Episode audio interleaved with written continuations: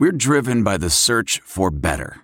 But when it comes to hiring, the best way to search for a candidate isn't to search at all. Don't search, match with Indeed. Leveraging over 140 million qualifications and preferences every day, Indeed's matching engine is constantly learning from your preferences. So the more you use Indeed, the better it gets. And listeners of this show will get a $75 sponsored job credit to get your jobs more visibility at Indeed.com slash match. Just go to Indeed.com slash match right now and support our show by saying you heard about Indeed on this podcast. Indeed.com slash match. Terms and conditions apply. Need to hire? You need Indeed. Good morning and welcome to the Hoosier Huddle podcast. It is August. College football will be played this month. It is pretty exciting. Uh, we are done with media days, so talking season is just about over. But we have uh, Zion Brown, who covered Big Ten Media Days for us from the IU School of Media uh, up in Indianapolis.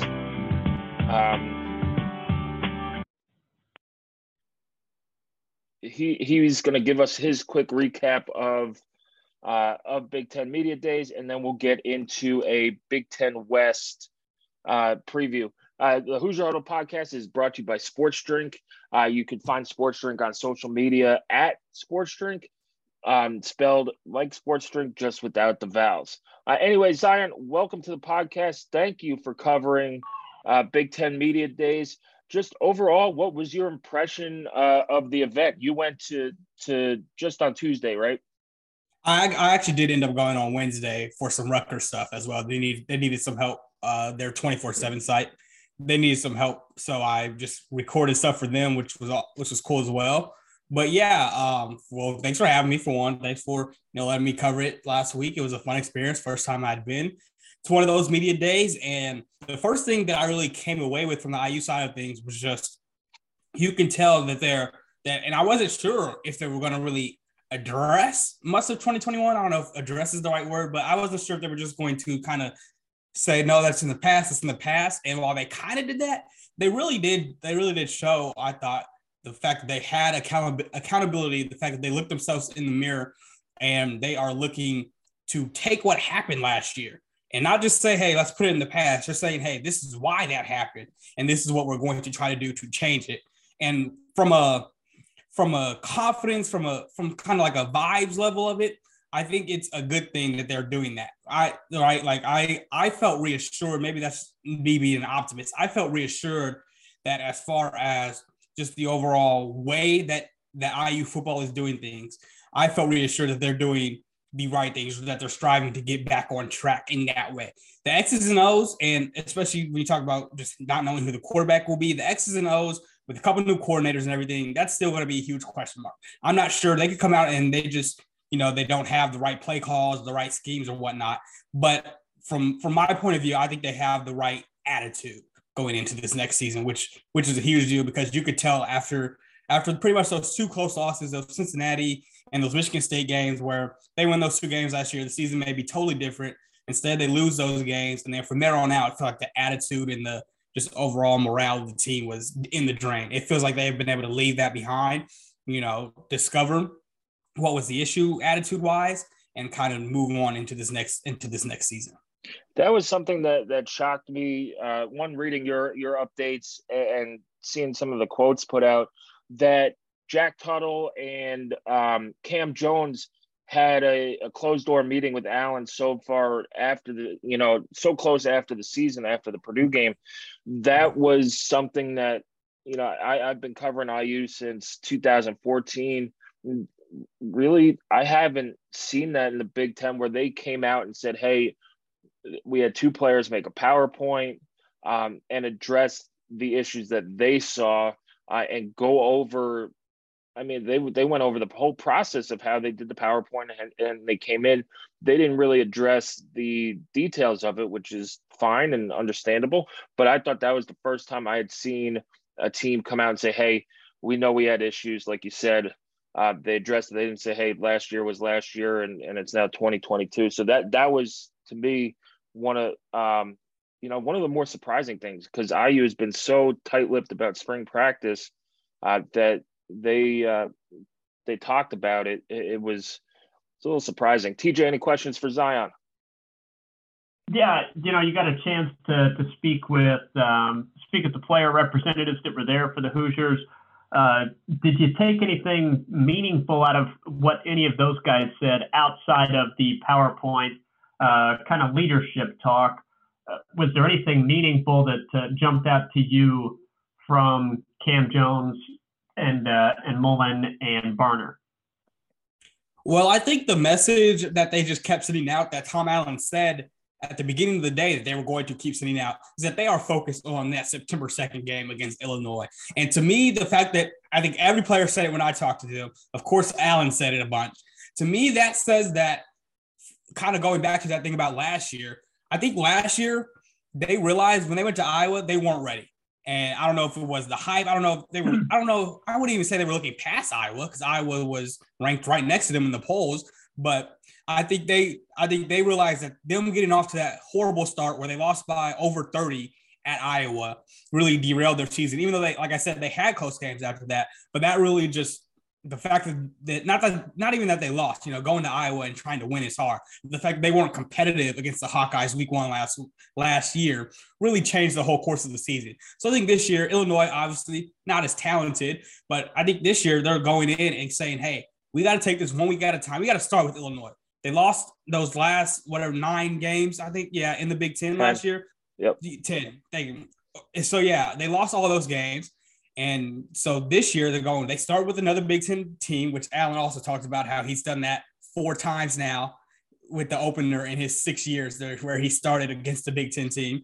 But so this year going in, they're saying, hey, we have to win this game. Like we have to get off to a good start for us to really turn the season around or to, to turn the program around and start the season off the right way we want to.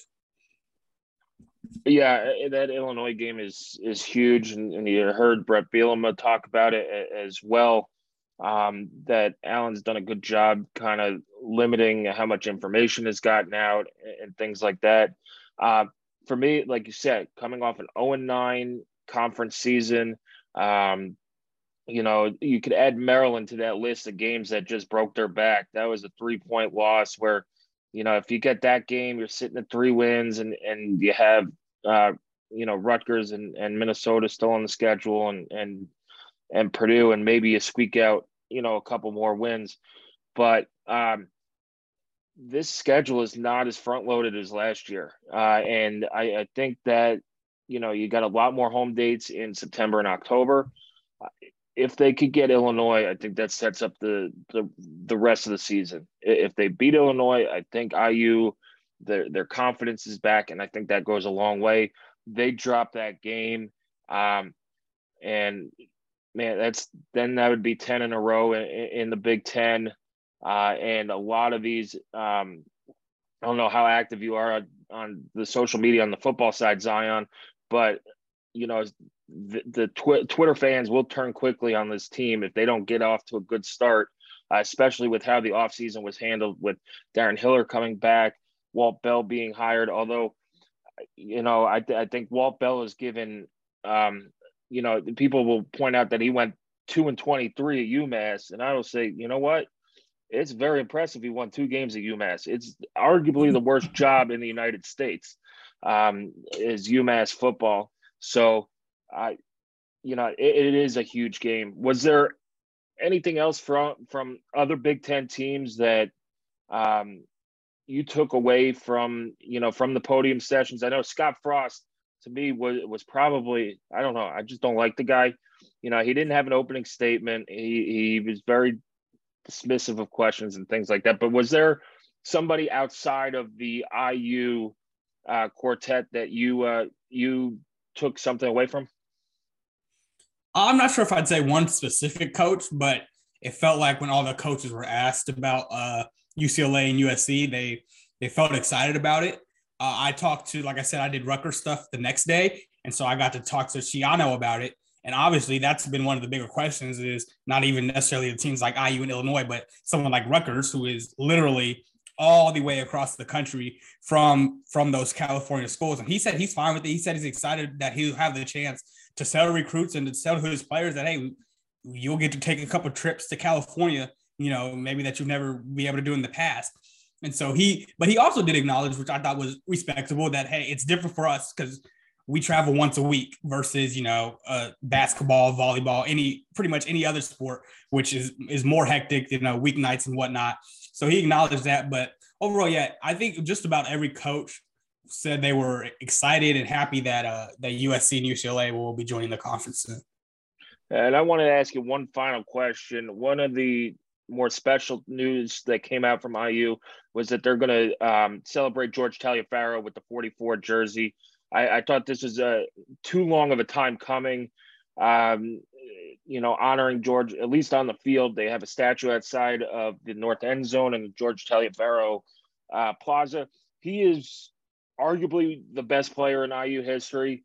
Um, I think he's the most impactful player uh, in IU football history. He was the first black player drafted in the NFL. He took that uh, 1945 team to a Big Ten title, undefeated season. Um, they, they probably win more games, but he got drafted into the Army the next year. Uh, he did a lot of things off the field to to integrate Bloomington um, and the IU campus and things like that. Just uh, how uh, you know what was the feeling around the, the players and, and Tom Allen around that news? Yeah, Tom Allen. I mean, he addressed it right away when he went to his individual little breakout session. Like before we even asked the question, he said he said, "Hey, uh, I'd like to announce because because uh, it had been leaked as as you saw, Sammy, kind of the night before on accident, and yep. so he he just went straight away and said, I'd, I'd like to announce that we're doing this award from here on out. The first recipient this year is linebacker Aaron Casey. And he talked about how, you know, he could going forward, they could, I don't know who, who exactly decides. I don't know if it's going to be the head coach or I don't know how maybe it'll be voted on upon coaches. I don't know how they're going to decide it necessarily. I don't know if he decided it this year or not, but they had a, a council of coaches decided it. Gotcha. Yeah. So I know he talked about in the future, you know, if there's a freshman that comes on and they just really feel like he's an honorable young man and he's somebody who represents what George Taliaferro did in football at IU and in the Big Ten, then that freshman will wear it for 45 years, however long he's on the team. So I thought that was interesting. And I just hope, you know, going forward that the people that do get this award, that do get to wear that jersey, understand the significance of that, you know, because of the the barriers that George Taliaferro broke in at IU in the NFL and whatnot, and the significance of being able to you know honor him and wear that jersey number. I think that'll be a really nice thing going forward, especially if the players that get it really honor that and really understand how big of a deal that is. Yeah, and I think it's a great way to honor some IU football history too, which the university really hasn't done that great of a job. They have some really good IU, uh, you know, football history in their past. And George, George Taliaferro, I, I, he he's he's a legend. There's not many people who get bigger than George Taliaferro. So that was um, when they announced it, yeah, by accident the night before. Uh, but when they announced it, that that was pretty cool. So Zion, thank you for covering Big Ten Media Days for us. Uh, hopefully, we link up uh, again in the future, and uh, you know, t- tell people where to follow you on Twitter and, and what you're going to be doing this fall. Uh, yeah, my Twitter confusing, but it's Z10N BR0WN. And yeah, this fall, uh, I I'll be calling some IU football for WIUX. Like you said, I'm in the IU media school, so I'll be calling some football games for WIUX. And then later in the fall, as men's basketball gets started, I will be covering men's basketball for the Hoosier Network. So it should be a fun time. Thank you guys for just giving me this opportunity over this last week. I, I like I said, I really enjoyed going to the media days. My first time doing that for any sport, really. So that was a fun experience, and thank you. All right, thanks, Zion. Uh, we'll get you out of here, and uh, you, Zion. Zion. also put on a, a YouTube video for uh, for media days as well that that could be found on the site. So excellent work, Zion, and uh, we'll see you this fall up in the uh, the press box in the IU games. All right, thank you, thank you. All right, that was Zion Brown, uh, who covered Big Ten Media Days for us. TJ, any final thoughts on on Media Day before we get to uh, the Big Ten West? I think he hit the, the nail on the head. Certainly, the, the headliner from an IU perspective was that uh, acknowledgement from the players that, yeah, uh, things went really terribly wrong last season. And, and Tom Allen mentioned that, you know, not getting into specifics, but saying, look, there were no, you know, one single issue. There was no like gigantic red flag. It was more a lot of little things that he was happy that the leadership on the player side recognized very quickly these little things aren't getting done and these little things add up to why we are where we are at the end of 2021 um, and that they were able to acknowledge those recognize those and then make a plan to fix those errors so that it does not happen again in 2022 um, and that that foundational culture can can be repaired. Um, we'll see you know um, all of that certainly sounds great on paper and I, it sounds like there's absolutely the best of intentions from the leadership council of the players and from the uh, the guys that did that PowerPoint, but only time is going to tell whether or not those fixes have taken hold. Um, so you know we're about a month away from from finding out whether or not uh, all that hard work in the off season combined with those fixes to that culture and trying to get back to doing those little things that they're that they need to do, whether or not those things are are going to pay off. Yeah, I agree, and it was it's still kind of shocking that they came out and and told the story about about the PowerPoint and and all those things because you see a lot of programs just sweep that stuff under the rug, uh, don't mention it and things like that. So um, really interesting stuff coming out of media day where usually you don't get a lot of stuff uh, like that. It's just, hey, we're we're excited for next year. We're excited for the new players. We're you know, uh, and all of that stuff. Or like Scott Frost, you don't get anything. Um, all right, TJ, and I, I, thought it was I thought it was really important that there was no finger pointing, yep. there was no public admonishment, there was no throwing guys under the bus. Yep. It was look, we had issues. We're acknowledging those issues. We took steps as leaders to fix those issues it it doesn't have to be anything specific. It does not have to be, well, you know, wink, wink, nod, nod. These guys, what a bunch of assholes. It, it wasn't anything like that. It was an acknowledgement, and here are some steps that we took as leaders to make sure this doesn't happen again. This is important to us. This program is important to us and that's why we have to step up and hold each other accountable as a group, as an entire team. Um, and, and, you know, a lot of times when you get into, oh, things went wrong, it can very quickly devolve into a finger pointing, yep. accusatory admonishment group. And, and it doesn't appear that that was the case, which I think is really important. Yeah, that is important. And uh, TJ, if we get fined by the FCC, I'm going to forward it on to you. Uh, so, um, yeah. So if we're not on the air next week, uh, we know who to blame. Uh, but we're not finger pointing. We're going right. to put it together PowerPoint and and things like that. Um, anyway, TJ, let's get into the Big Ten West. This is again every year. I, to me, it comes down to who draws the short straw or the long straw out of the uh, the crossover games, and uh, it, it feels like everyone has a shot to win win the division title. Yes, even Northwestern and Illinois, um, I, I, think have a glimmer of hope this year. But it, it's the Big Ten West. Um, the, I guess the first question is: Does anybody coming out of the West have a chance against anybody coming out of the East? Uh, you know, especially Michigan and Ohio State. No. Good answer. Nope. Um, yeah yeah, I, I think divisions are stupid. Uh, divisions are stupid. I think since 2014, the East is, I, I believe, eight zero against the West in the Big Ten um, title game in the Big Ten title game.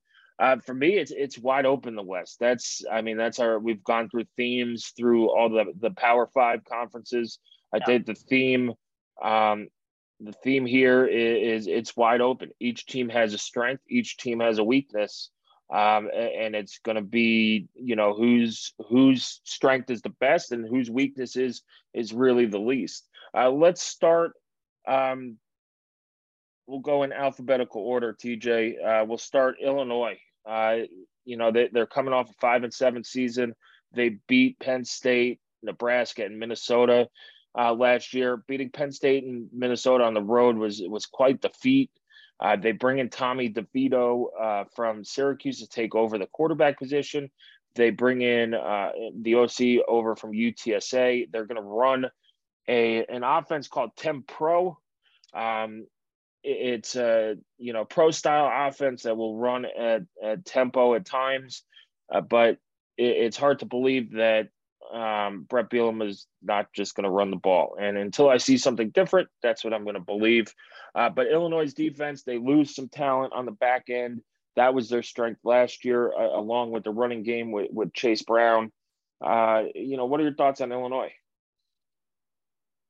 So I, I think that it's another school, another program here in the Big Ten. New quarterback, transfer quarterback, new offensive coordinator, trying to figure out what to do to jumpstart the offense. Only 20.2 points a game last year.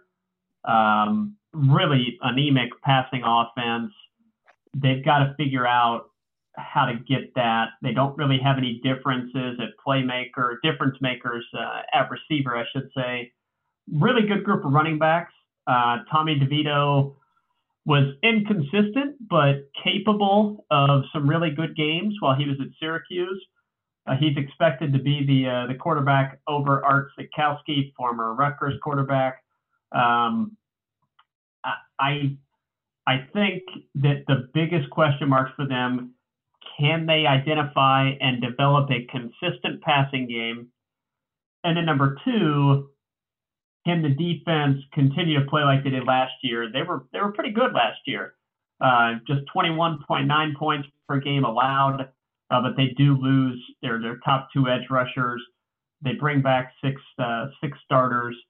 I I think Illinois is again. It, it, we talked about it all off season. It's a matchup opponent for IU, uh, a team that figures to be right in the middle to the bottom of the Big Ten West. I do not see them as a contender to win the division, um, even if everything goes right for them.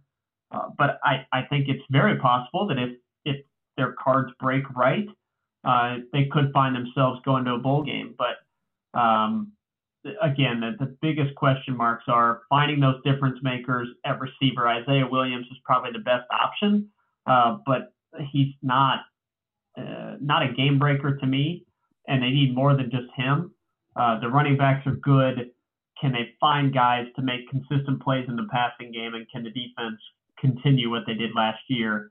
Um, I, I, think that it's a program on the right path with Bielema, uh, but I think there's legitimate questions about where exactly the ceiling is for for a Bret Bielema led group in Illinois. I'm I'm not sure, even in a Big Ten West that's wide open, um, I, I, don't see him being able to turn that into like a, a Wisconsin type program that, that he had going, uh, you know, several years ago. So, an interesting team and, and one that we're going to spend a lot of time focusing on over the next month.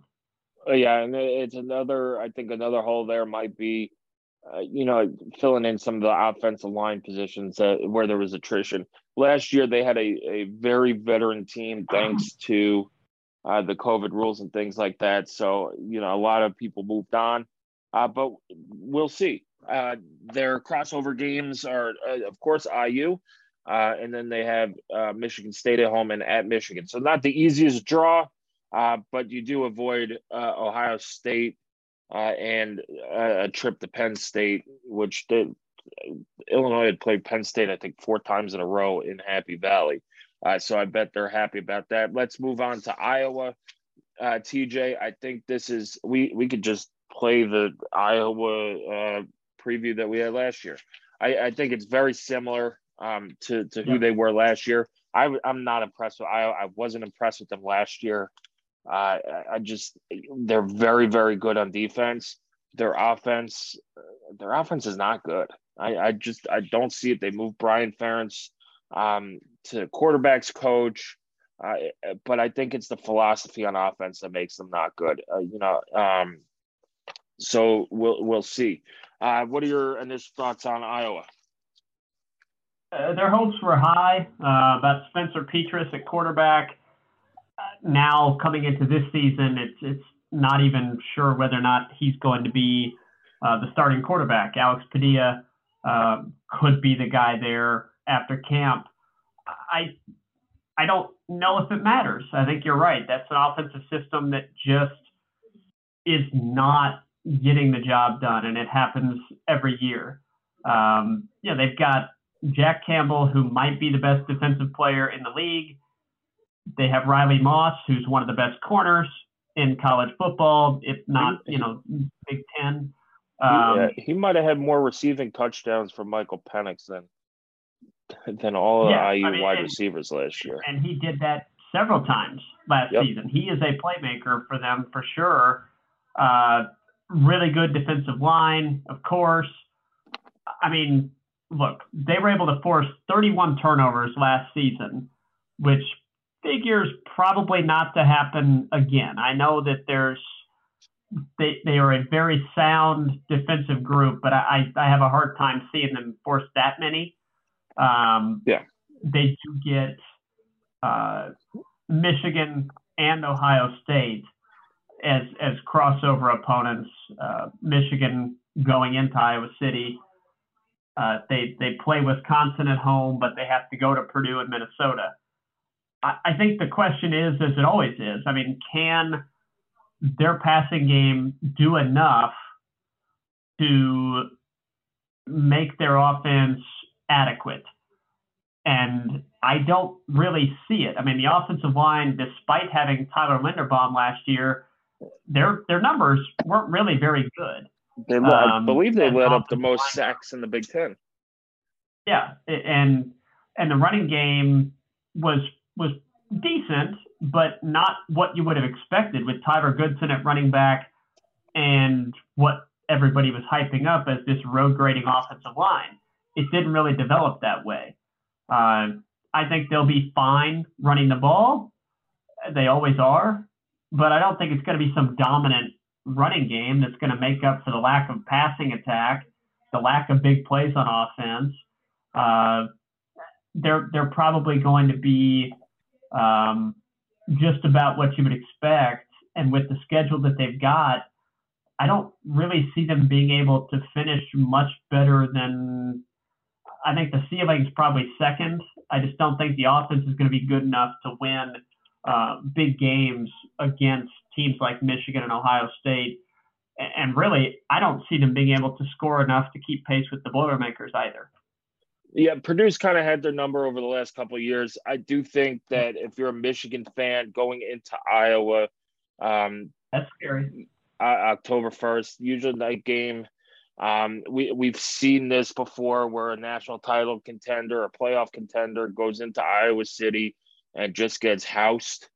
Um, especially from the East, uh, we saw in, I think 2017 with Ohio State. Uh, we've seen Michigan in 2016 go in there and lose. Penn State's gone in there and lost. It's a tough place to play. And I think if that ends up being a night game, I'm probably taking Iowa against Michigan. But you do have to go to Purdue. You have to go to Minnesota. Um, and, and I think, you know, going to Rutgers is kind of a tough trip. Uh, it, it's probably a noon a sleepy noon game uh, in New Jersey, and they're going to be fired up to go. Now it's whoever's offense scores two touchdowns probably wins that game. Uh, but you know, it, it's I'm not impressed with Iowa. I haven't been impressed with Iowa uh, for a while, but just like uh, Wisconsin does, they're really good at what they do, uh, and they're tough. They're usually well coached, and playing at Kinnick Stadium's uh, a, a really difficult task. So I, I don't think they contend. I I I, you're, I think you know they, they probably trip up at Purdue again, uh, at Ohio State, and and maybe Michigan. You're, you're probably looking at a three or four loss Iowa team, uh, right there, yeah. TJ. Let's get into. I believe Minnesota is next. Um, let's get to, to the Gophers. Um, Minnesota, uh, they're coming off a, a, season where where they did pretty well. Uh, they were nine and four overall, tied for second. They they beat Wisconsin, which is kind of surprise last year. I think it's their their second win in in the last like 17 years against the Badgers. Um, but you know, I, I thought they played above their skill set last year a, a, little bit, going nine and four, six and three, um, uh, winning their winning their bowl game uh, against West Virginia in an ugly 18-6 game. Uh, this year they have to go to Michigan State, to Penn State, and you get Rutgers at home. So uh, you, you dodged Ohio State, but you got two uh, tough road games out of the East. You get Purdue at home um, after the Michigan State game on October 1st.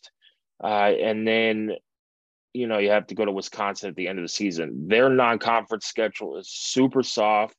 Uh, New Mexico State, Western Illinois, Colorado. Uh, this, I, I, think, would be a very similar year to last year. Uh, they do get Mo Ibrahim back, who had it looked like an Achilles injury uh, last year against Ohio State in the opener. Um, they get Tanner Morgan back. They bring back uh, their offensive coordinator, who I think it's it's Brett, it's uh, Kirk Ciarrocca. Kirk Ciarrocca. Yeah, he was really good with them two, uh, three years ago in 2019 when they had um, they had a great season, uh, and, and and Tanner Mar- Morgan had their best season. If he could recreate that that magic he had with them, I, Minnesota you know, Minnesota will will throw their hat in the ring um, as well. Do they have just like Iowa, um, just like Illinois? Do they have the playmakers at wide receiver uh, to to um, you know to to open it up, not just lean on the running game with the with Ibrahim and, and Trey Potts? They do get you know about half of their defense returns from last year. They do lose a lot of those offensive linemen um, yep. and some of the big defensive linemen. So I think that's where the weakness is for Minnesota is in the trenches as they try and rebuild. That offensive line for Minnesota last year was really, really huge and really, really good. Uh, so you know we'll see. Um, and, again, can they? It, their season's going to go uh, how that that Purdue game ends up uh, in, on October 1st. If they lose to Purdue at home, uh, they're probably out of the Big Ten West uh, title race. So, what are your thoughts? Uh, I think Kirk Ciarrocca's hiring, rehiring, was, was a really good move uh, because you're you have to look at this season as okay. We have Tanner Morgan. How do we maximize Tanner Morgan in the last season that we have with him? Um, and the answer was let's bring back the offensive coordinator that had the most success with him. I think it makes a lot of sense. Uh, Mo Ibrahim, you hope that he's healthy. If he is, that's a really good weapon at running back. Uh, yeah, they do lose four starting offensive linemen. However, they've recruited really well at that position. Um, I, I know that they feel good about the guys that they have ready to step in. Uh, and the returning starters that they do have is a really good center, John Michael Schmitz. He's one of the best in the country. So I I I give them the benefit of the doubt benefit of the doubt on the offensive line. I think the defensive line uh, a bit more of a concern just because it's so hard to find difference making pass rushers, which they had in Boye Mafe. Um, but again, behind that defensive line, looks like a really good defense, and they only gave up 17.3 a game last year. So a lot to like on that defense. The top five pass catchers, none of them all that dynamic, uh, but still a lot of experience coming back at the receiver group. So I think when you put that together, combined with they get to avoid Michigan and Ohio State, they're hosting Purdue, they're hosting Iowa. Uh, I I I think with or uh, Minnesota, it's a bit of throwing darts with the Big Ten West, admittedly, but um, and and part of this is I really just do not want to pick Purdue. Um, yeah. I'm going with Minnesota to win the West, and the rationale I have for it is kind of what I just laid out. Plus, they get Purdue at home on October 1st for their homecoming game. Um, so I'll I'll kind of add that up and think they've got enough things in their favor for me to to pick them. Yeah, you, Purdue at home, Iowa at home, Northwestern at home, Rutgers at home are your four uh, Big Ten home games. They do have to go on the road five times in Big Ten play, and they end the season at Camp Randall. Uh, and, and, you know the Badgers will want that axe back. But yeah, Minnesota, I, I, think they'll be in the race uh, late. I'm trying not to pick Purdue, but uh, I think they'll be in the race late there as well. Uh, the Big Ten West always comes down to that last week, and usually it's you know Wisconsin will lose early in in the in the conference schedule, and then they'll bounce back, or you know Northwestern surprises the last two out of three years and things like that. But uh, let's move on to Nebraska. Um, TJ, this is a team I don't know what to make of. Uh, you know, they're hanging their hat on that eight of their nine losses last year by one score or less, but that you know, eh, we've we've heard that excuse at IU. They're one play away or whatever, five plays away from being a nine-win football team. If they scored here, didn't fumble there, they beat these guys. It's we we've seen that song and dance at IU, and now it's happening in Nebraska. Um, they're bringing in a ton of transfers. Uh, you got Casey Casey Thompson's coming in from Texas uh, at quarterback. Um, you got, you know, you, you a whole bunch of new starters on offense. Only four starters return on offense. Um, you, have got only four starters returning on defense. So it's kind of like IU, where you're bringing in a lot of different people, but it's how much do you believe in Scott Frost and, and this program? Uh, you know, they they opened the season in Dublin against Northwestern, which you know, if they're going to lose a stupid game, that might be the stupidest game they're going to lose. Uh, and they might, if you lose to Northwestern in Ireland, you just thank whoever made the schedule that you're an ocean away from Lincoln. Um, because Scott Frost, I still think he's he's on the hot seat uh, and things like that. You've got Oklahoma in the non-conference schedule uh, before an open week, then Indiana on October 1st. Your crossovers, and I don't want to hear any more Nebraska complaining about crossover games. They lose Ohio State and Michigan State from last year's schedule, and who and who else did they play? And Michigan's back on, but they go to Michigan, so they drop Ohio State, Michigan State, and pick up Indiana and Rutgers. So I don't want to hear Scott Frost or the AD over there or any fans in Nebraska complain about uh, your your crossover games because you hit the jackpot on crossover games. I, the only other way you could be better than that is if you, you get Maryland at home, and that wasn't going to happen. Um, you get Wisconsin at home. Uh, you end the season at Iowa. I don't think. I don't think Scott Frost makes it past October. That that's just a, gut feeling. Um, you know, they'll probably beat Northwestern. They'll probably lose to Oklahoma. And then you have a, a, string in October. Here's who you play Indiana at Rutgers on a Friday night, which I think is going to be a tough game for them, at Purdue and Illinois at home. You cannot go worse than three and one in that stretch if you're Scott Frost. I, I mean, I would say you can't go worse than four and zero, oh, uh, except Purdue's on there um, and it's at Purdue. I don't know if he makes it past October. Um, his Big Ten media days things, he looks absolutely miserable. He's big time in people with no opening statements. Um, he's they haven't made a bowl game since 2016, and this was supposed to be, you know, the favorite son returning home, and they're going to be awesome, and we're going back to the blue blood days. But instead of the blue blood days, now you're hanging your hat on.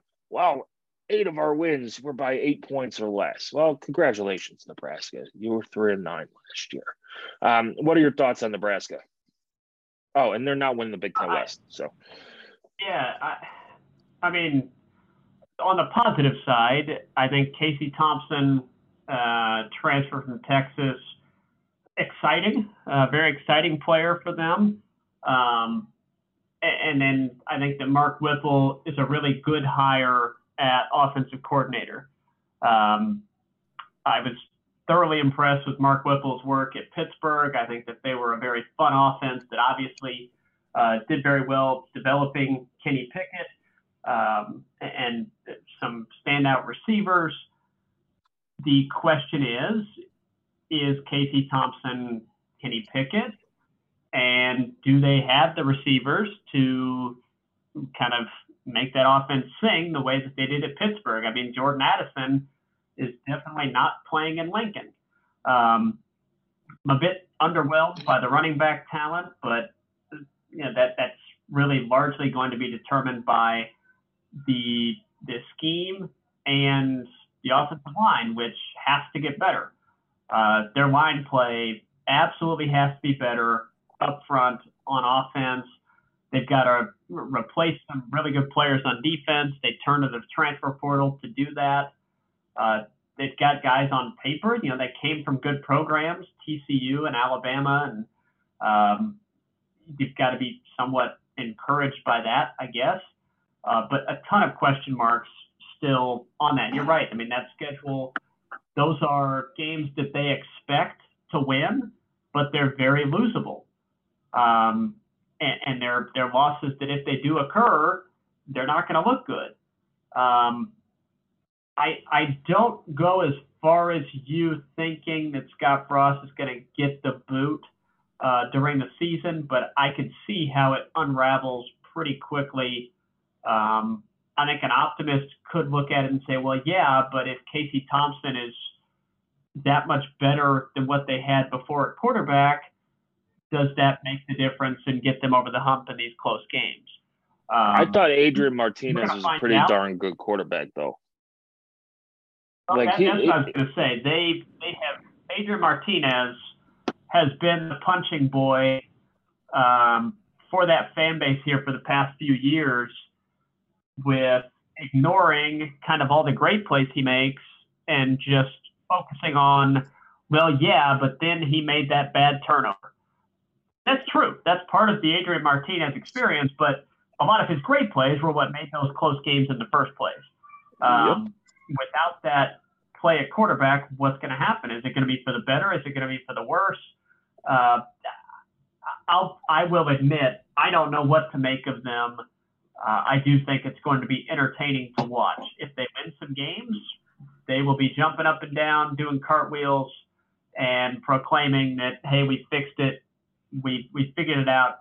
College football playoff, here we come. If they lose a couple of those early games, then you know it, it's Katie bar the door, and and we'll see who survives it. Uh, I, I think it's one of the more Nebraska is one of the more interesting teams in a very scrambled up West. I, I don't have any feel whatsoever for the Cornhuskers. Cornhuskers. I, I just I, I don't believe in them. I don't believe in Scott Frost, and they're gonna yeah. have to to to show me. I mean, it's, Casey Thompson threw nine interceptions at Texas last year. They lost to Kansas. Texas went whatever five and seven or four and eight or whatever garbage record they had. Um, and they fell off the the face of the planet too after having a 21 point lead at Oklahoma or uh, against Oklahoma, they fell off the, the planet. So just because you get a transfer from Texas and you think, you know, it's not 1995 anymore. Uh, Texas isn't what it used to be, and Nebraska is not what it used to be. um, and just you automatically think that Casey Thompson's going to come in and and make things right. I mean, we'll see. Uh, Mark Whipple was a good hire, but you know, like you said, there's no Jordan Addison on this team. There's no Kenny Pickett, and we'll see what this offensive line could do. I, Nebraska lost one of their starters on the offensive line for the year because he failed a drug test, which leads me to believe it wasn't pot, but it was, you know, PEDs. Uh, if they did it for a year, so you know, we'll see. We'll see what they they do. I don't. I just I don't think he's if if I would if there was a bet on when Scott Frost is gonna get let go, I don't think he makes it to. I just I don't think he makes it to October. Uh, by the way, Adrian Martinez threw ten interceptions last year on way more passes. So yeah. you know it's not like he's you know he's uh, throwing thirty picks over there uh, and, and things like that. So we'll see. It's going to be an interesting year for Nebraska. Um, and uh, we'll get on to who they're playing in week zero uh, uh, is Northwestern. So let's get on to the Wildcats. It is an even numbered year, TJ. So is that this making them your automatic pick for the Big Ten West since they won in 2020? Well, yeah, in 2018. Uh, they had a quarterback. I mean, and and really, this I think highlights the the West in general. I mean, how many of these teams are we talking about that just have gigantic question marks on offense? Yep. Like, I, I mean, goodness gracious. You you look at Northwestern's offense, painful. And yes, their defense took a big step back last year, and I think that there's a big concern with it was the first year without longtime coordinator Mike Hankwitz, and it did not go well. No, uh, and you're losing the and they lo- lose the best player off that defense and Brandon Joseph, yeah. who jumps to Notre Dame. I, I do think that Pat Fitzgerald is a great coach. Uh, he'll have them ready for that opener in Dublin.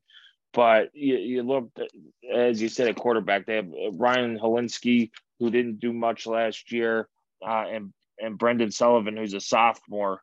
Uh, it, it's you know you got Cam Porter, who who's coming back after an ACL. Evan Hull played for them last year. You have good, good running backs. But yeah, you got solid running backs. Three out of your, you know, four out of your five offensive linemen are back. Both tight ends are back. You get Malik Washington back at um, wide receiver who had 44 catches last last year. Um, the defense, you know, as bad as they were last year, they do only bring back uh, five starters. So, you know, we'll see. And their their recruiting hasn't been terrible. Um, no. You know, their recruit they were, um, you know, 48th nationally last year. They didn't have a ton of commits. They only had 16 commits, but two of them were five, four stars, and 14 uh, were three stars. So, and their crossover games at Penn State, at Maryland, and Ohio State, not great. Um, they they kind of got the the bad end of the stick there uh, with with those. So they're going to have to win their matchup games, but you, you have to go to Purdue, to Minnesota, to Penn State, to Maryland, uh, and then you're in Dublin against Nebraska, which I think is going to be a crapshoot. It's an opener. You're overseas. Um, other teams breaking in a new quarterback and and I think the X factor in that game is going to be Pat Fitzgerald because uh, I think he's a much better coach than, than Scott Frost. But I, I don't think Northwest. I I think this is the year that breaks that streak of even year um, West Division titles, and and we'll see if they can rebound after going three and nine last year. Can they get back to to get into six wins or imp- just just improve over that that three wins? Right. Yeah. Yep. Um, so I, I, guess Purdue would be next. Ah, uh, boy, Th- this one hurts Purdue, me to talk about because Purdue's in pretty good shape. Um, yep, they have the best. I, I, think they have the best quarterback in the division. Um, yep. Probably not close. Uh, depends which um, which uh, Minnesota quarterback you get. Um, man, I'm that's, blanking that's on his fair. name now. If he if you get the 2019 version, I think it's close. Uh, Purdue's holes. Purdue does have some holes though. You know, you lose yeah. David Bell, yeah. you lose Milton Wright. The offensive line is is not great, but they Jeff Brohm figures it out. You know, talent wise, Purdue's offensive line is not as good as Indiana's, but Jeff Brohm um, is a, a, heck of an offensive play caller and schemer, and will, you know, will make that throw the ball quickly, get the ball out, and, and make it to where that offensive line actually looks pretty good. Uh, they the run game is kind of non-existent. They're I think the danger there for Purdue is kind of becoming one-dimensional. But you bring yeah. in, um, you know, Broc Thompson had an unbelievable Music City Bowl on two bad knees. Uh, he's back. Uh, TJ Sheffield has, shown some consistent, uh, you know, some playmaking ability. Tyrone Tracy from Iowa is pretty good, and then you also bring in, um, oh, who's the little kick returner from Iowa? Uh, Charlie Jones. Yeah, you bring in Charlie Jones there as well. I, and you got three or four wide receivers who could play. Uh, and then Payne Durham's a solid tight end. King Doerue yep. at running back. He he'll he'll carry the ball. I just don't know if they're going to lean on the running game uh, with that pass game. Their, their rush offense was under 100 yards. I mean, at 84.2 yards per game and ranked 127th in the country. And still they had, a, you know, a top 35 offense. So, yeah, it pains me to say it, TJ. Man, it, it might be Purdue's Purdue's division to lose. Their their defense bring you lose. You have to replace George Karlaftis, which is huge. Um, and you well, that's to, not it. I mean, Demarcus yeah. Mitchell uh, and Jaylan Alexander, the linebacker, might have been their three best defensive players, all gone. Um, yep. It's not that they don't still have talent, and they're they're also having to replace the defensive coordinator uh, that that left. That Ron English is a, a veteran coach that uh, knows what he's doing, but still, that that's a change that uh, was a result of them playing very well on defense. So how does that how does that transition take place? We've seen before uh, with Indiana. You know, um, Kane Wommack left, take a head coaching job as a result of good performance as a coordinator. Um, and having to bring in a new coordinator into an established system, he puts his tweaks on it and things fall apart. Um, who knows? I mean, Ron English, a veteran coach, so I don't expect that to happen, but still, uh, they do have some personnel uh, to replace. Now, Purdue's biggest asset outside of Aidan O'Connell is probably their schedule. They don't yes. play Ohio State. They don't play Michigan State. They don't play Michigan. Penn State goes to West Lafayette. In an uh, opener. It's as easy as you could have. Um, now their their interdivision games a little bit tough. You know, we mentioned earlier uh, they do have to play at Minnesota uh, for Minnesota's homecoming, so it's not all cake, uh, but it's just about as easy as you could pick within the Big Ten. So um, Yes. I, I think it's very possible that if they can figure out some things on the defensive end, find they've got depth at wide receiver. Can they find some difference making guys?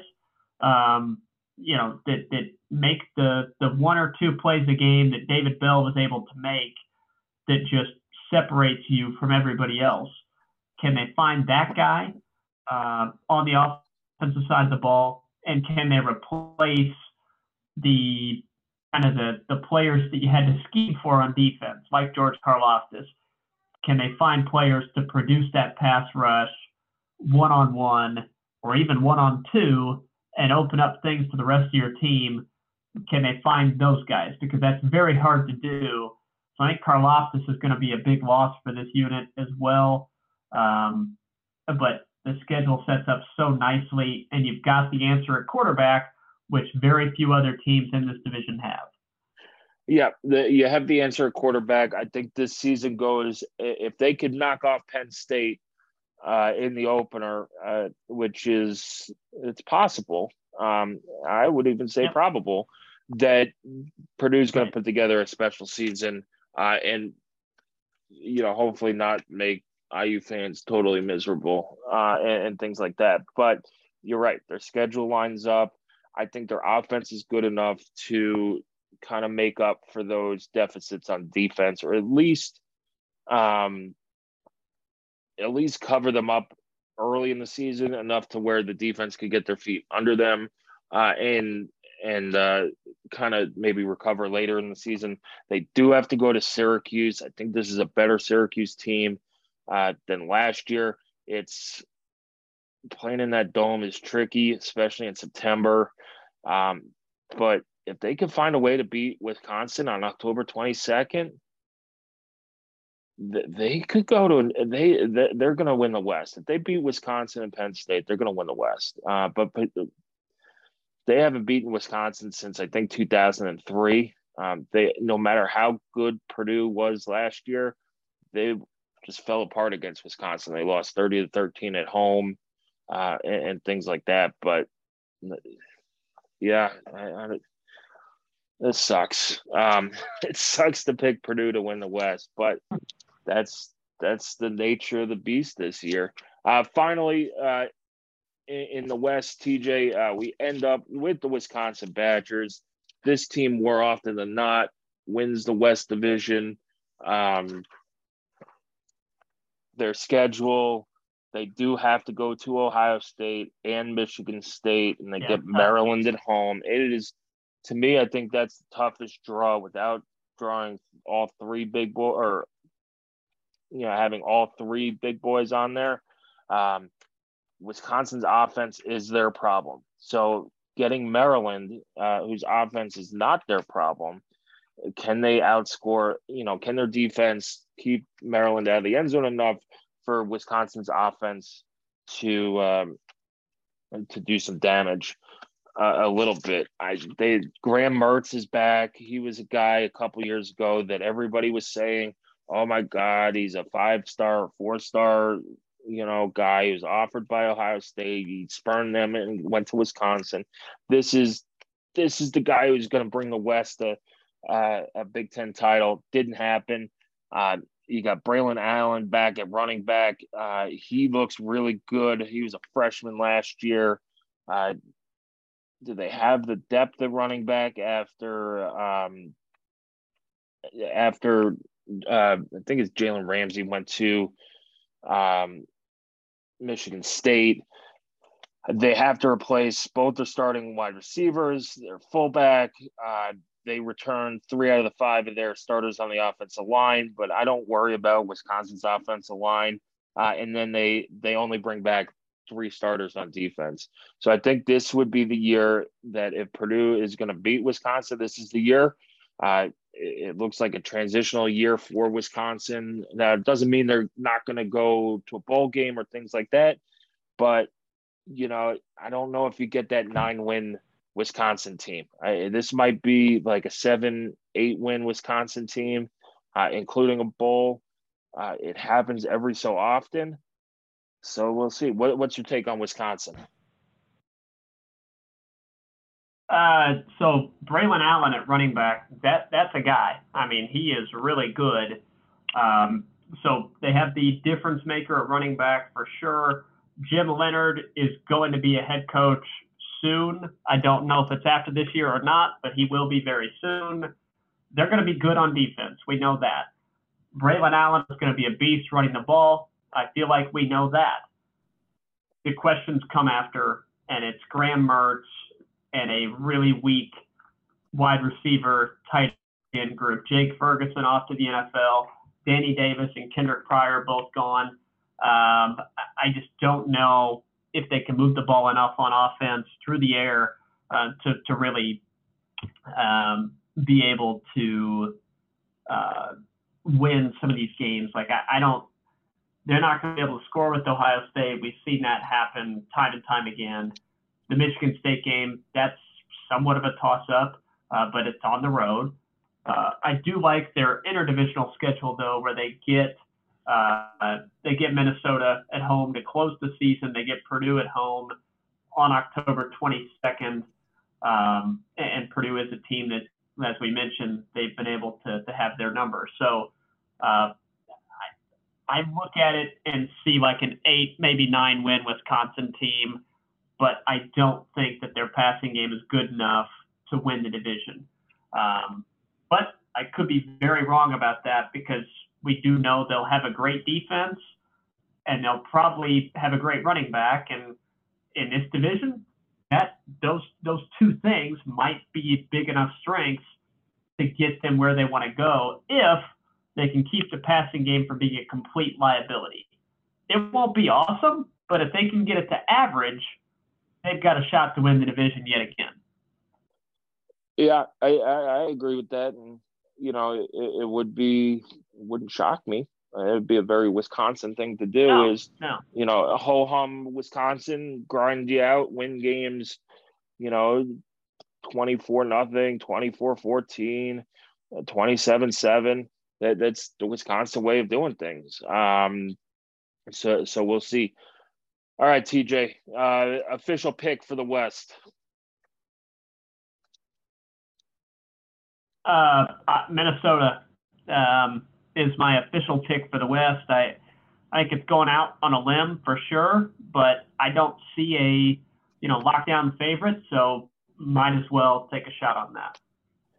Yeah, I kind of don't want to pick Purdue, um, but I do think they have the, the best quarterback.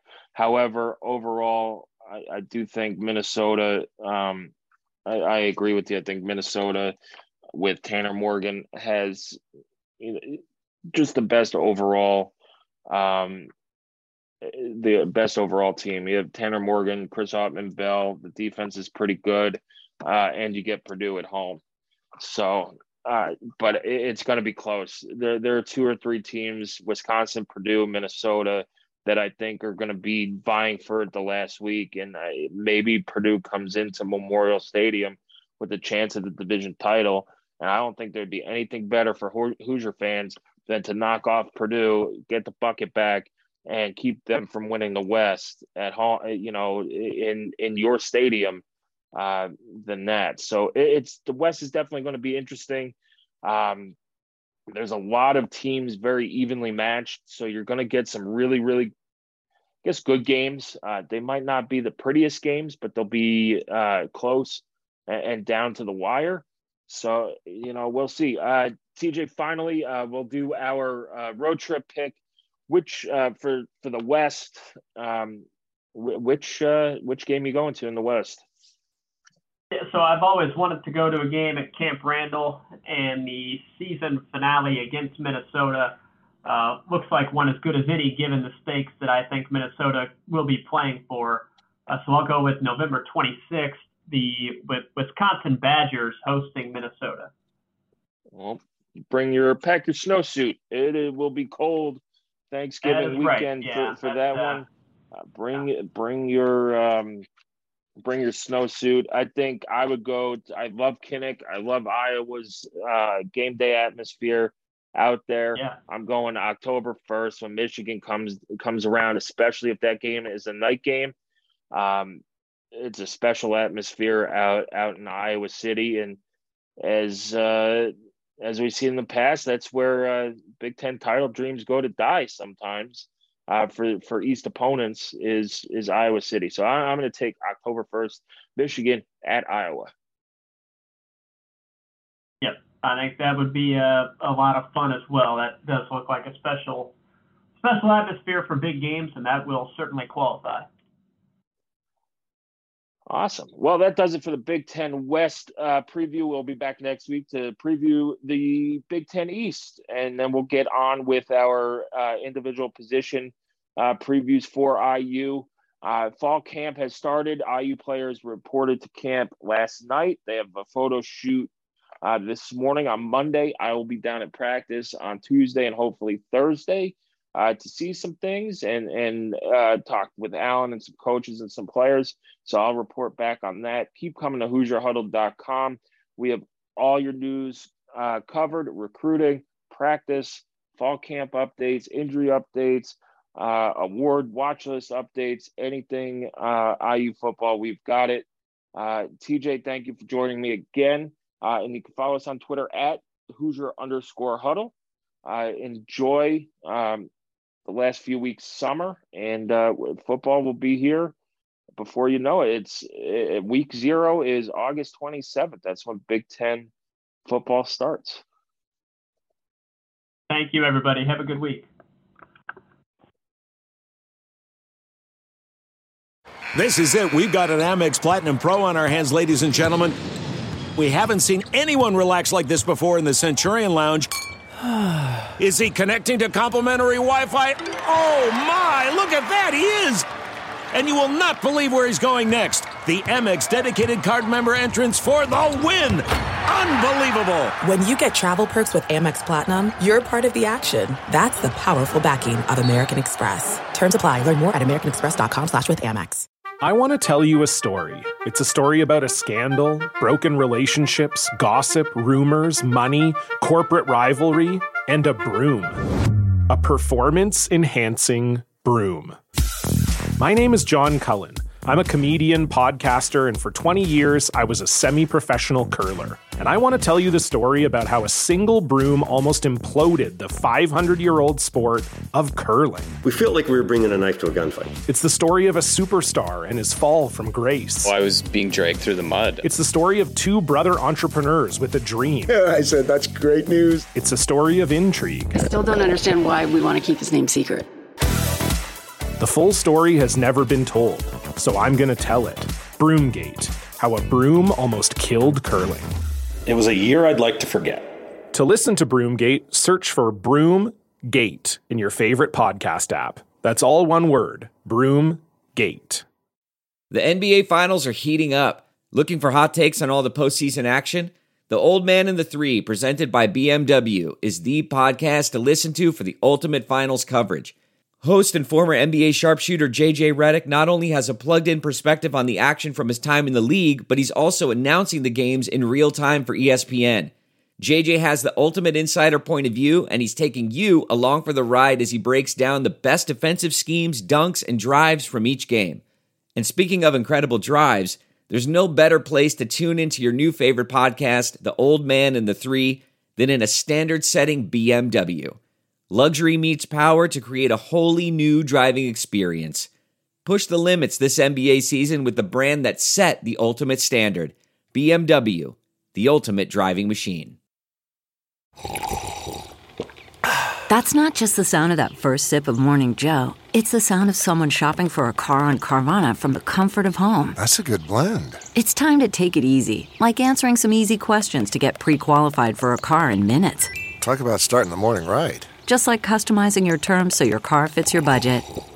Mm-mm-mm. Visit Carvana.com or download the app to experience car shopping the way it should be convenient, comfortable. Ah. That's not just the sound of that first sip of Morning Joe. It's the sound of someone shopping for a car on Carvana from the comfort of home. That's a good blend. It's time to take it easy, like answering some easy questions to get pre qualified for a car in minutes. Talk about starting the morning right. Just like customizing your terms so your car fits your budget. Mm-mm-mm. Visit Carvana.com or download the app to experience car shopping the way it should be convenient, comfortable. Ah. CarMax is putting peace of mind back in car shopping by putting you in the driver's seat to find a ride that's right for you. Because at CarMax, we believe you shouldn't just settle for a car, you should love your car. That's why every car we sell is CarMax certified quality so you can be sure with upfront pricing that's the same for every customer. So don't settle. Find love at first drive and start shopping now at CarMax.com. CarMax, the way car buying should be.